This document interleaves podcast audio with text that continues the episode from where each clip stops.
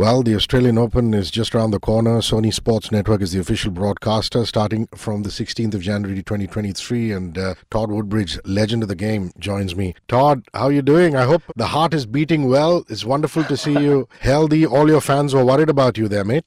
Thank you very much, Hrishi. I had the all clear for my second visit to the cardiologist just a couple of days ago, and all my medication has worked perfectly, and I'm back to full fitness. The only problem is I have to get fit again, Hrishi. I have to try to get back in the gym a little bit. Um, I put on a, a pound or two, so there is work to be done. But the good news is I am fit and healthy. So thank you very much. That's wonderful. All your fans around the world be very happy to hear that. Well, this is that time of the year when Melbourne Park comes alive, doesn't it? I mean, you must love the energy. You must love everything that it stands for. As an Aussie, this is your home Grand Slam. So your feelings now come January. Well, yeah, you're right. I absolutely. It, it feels like summer for us once a bit of cricket starts, and then, of course, tennis dominates in the month of January. And what's exciting for us is that we are back fully. You know, last year or beginning of this year, 2022, we thought we were going to be back to full at the Australian Open. That didn't happen. We still ended up with restrictions and limited crowds and amazing tournament, but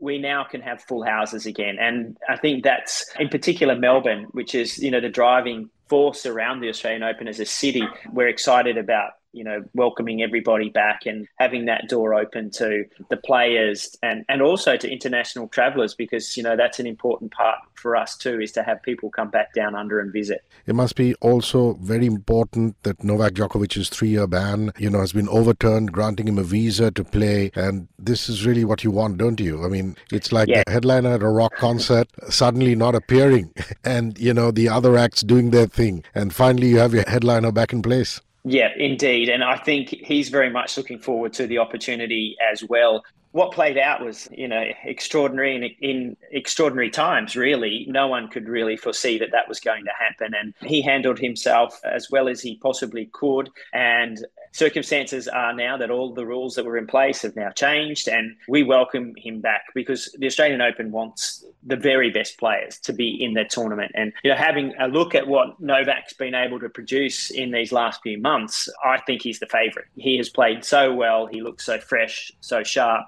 And I think, you know, some of that is because he's had a bit of time away from the game and he's been able to see what he's still capable of. Rafa's got that record for the moment, and that is absolute huge motivation. And you can see that within in Novak, the absolute focus that he's been delivering on court. So I'm sure it'll be the first few days in Australia and in Melbourne will be a little difficult for him to get used to it. And then I'm sure that all of our, our fans down here will, you know, embrace him because let's be honest, you know, he's won it nine times. He is a part of the Australian Open history. He is the man. You know, Carlos Alcaraz, that kid is so good for the game, isn't he? A lot of people reckon that when he broke his duck in September by winning the US Open, he's opening a lot of doors for himself and he's hungry to get his fingers around that Norman Brooks Challenge Cup. What do you reckon of his chances? Mm. Well, I think they're good. I think he's got a lot to learn coming into this because when we talk about, you know, a young player coming, they're going to be brilliant. Well, we've got to remember that prior to the big three coming along, winning six was extraordinary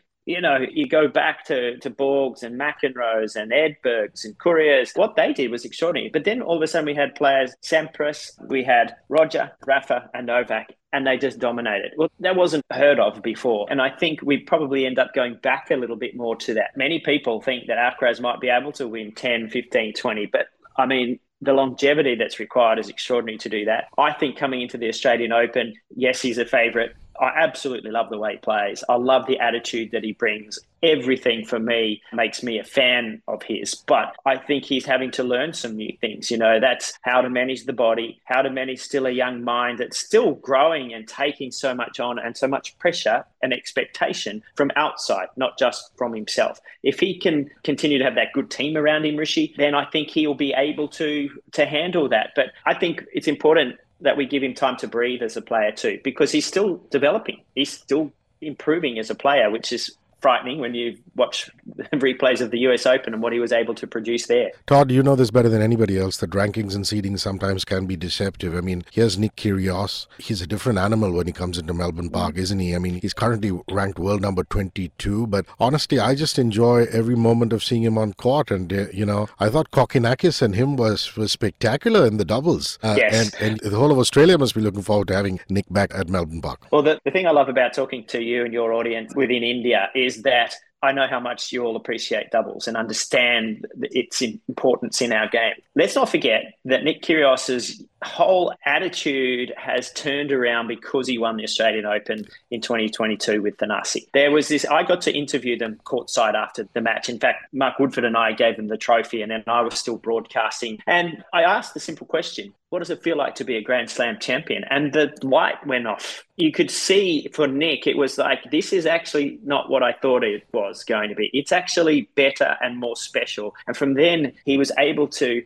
I think, work on his singles in a different way. Going to Wimbledon, he was speaking differently. He was talking about being positive. I've trained to be ready for the grass courts. And I, everything he did was a positive part of getting the result to get to the Wimbledon final, where I still think he played one of the best first sets in a Grand Slam final you could ever dream about, particularly in your first Grand Slam final. Um, he wins that set, doesn't go on to win, but gains enormous experience. So as we move to the Australian Open, can he win that tournament? Yes, I think he can. He's been training properly. My one thing for Nick is the hope that he's able to absorb some of that pressure that will be on him from what the Australian people would like him to do and how they'd like him maybe to behave. And he's Nick. He's going to give us exactly the opposite of what we might be thinking. You know how it operates with him. But the main key is to be focused on those matches at the Australian Open where he gives himself the best ability to, to win, and that's with his temperament and attitude in the positive.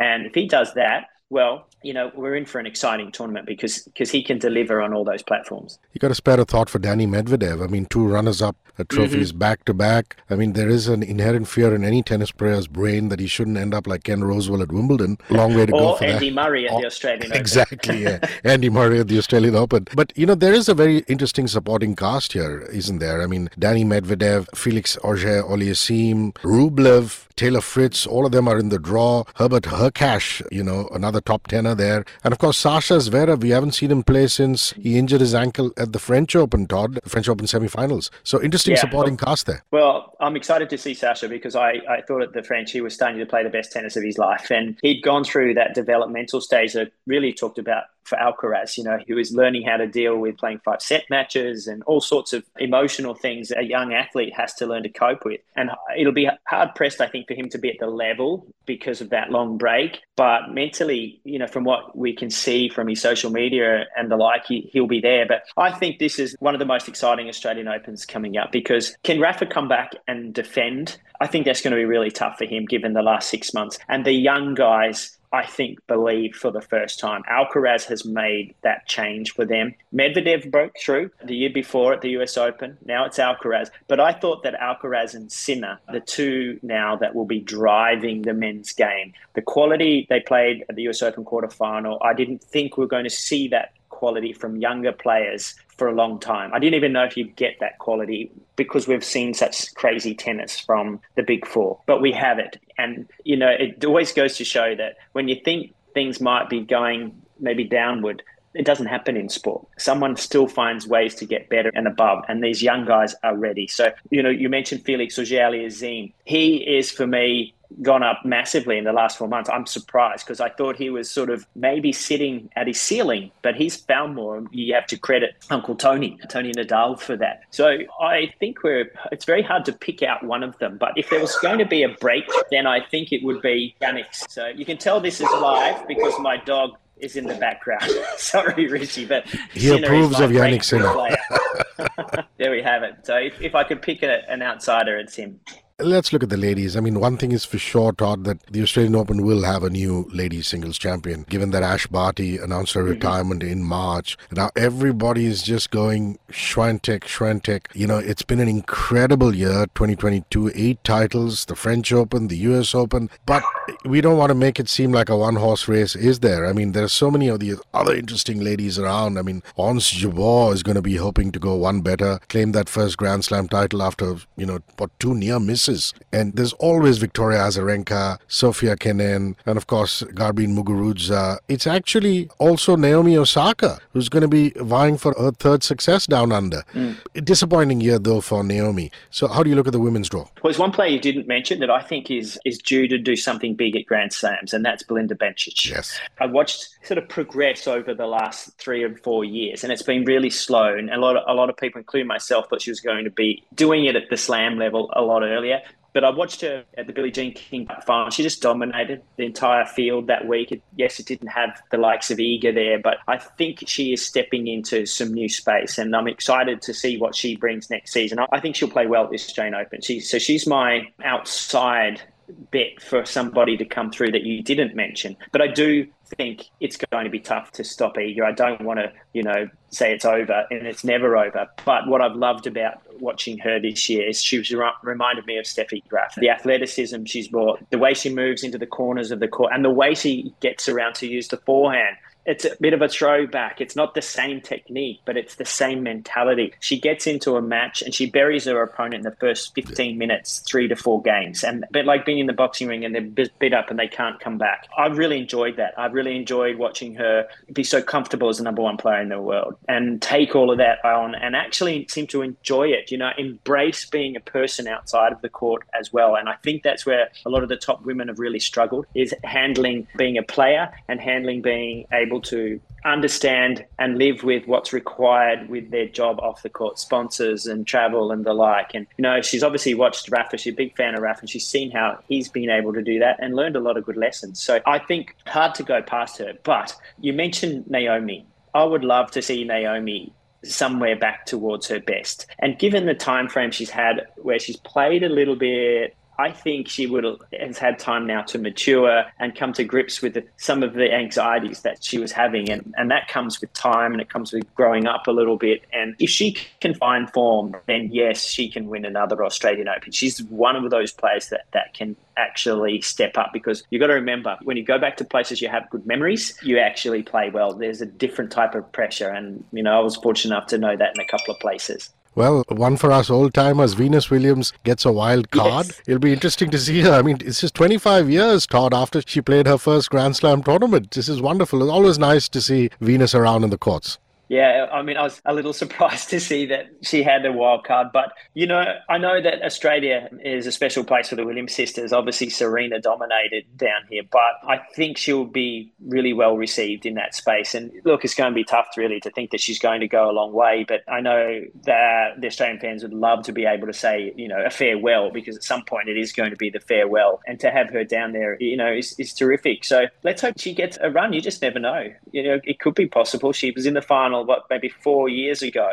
I guess it gets harder as you though when you haven't played a lot of matches, yeah. and that's the hardest part about our sport is you know you need to be fresh, but you need to play. It's a catch twenty two. Well, we've got to sign off with your area of expertise. We talked about Kokkinakis and and Kyrgios, but who are you excited about in the men's doubles? Well, I'd love to see them have another go at it because they honestly, they lit up the Australian Open last year. They actually kind of ignited the tournament around the grounds. And then, you know, we had over 2 million people watch the men's doubles final after the women's singles final on Saturday. It's been a long time since we've been able to get any of those types of numbers for a doubles combination, as, as you would well know. So I hope they get in there. Look, I, have been very excited to, from an Australian perspective, to watch Max Purcell in particular as an individual because he won Wimbledon with Australia's Matt Ebden. You know, I love the old style of doubles that uh, the Woodies played, that Bhupathi and Paes played. You know, chips and lobs and creating. And if any of your listeners get a chance to watch Max play, go do it because he plays proper doubles, I'll call it, like the way it's meant to be played. And it's very skillful and he's starting to do well. So I'm going to stick with the Aussie duos, both of them. I think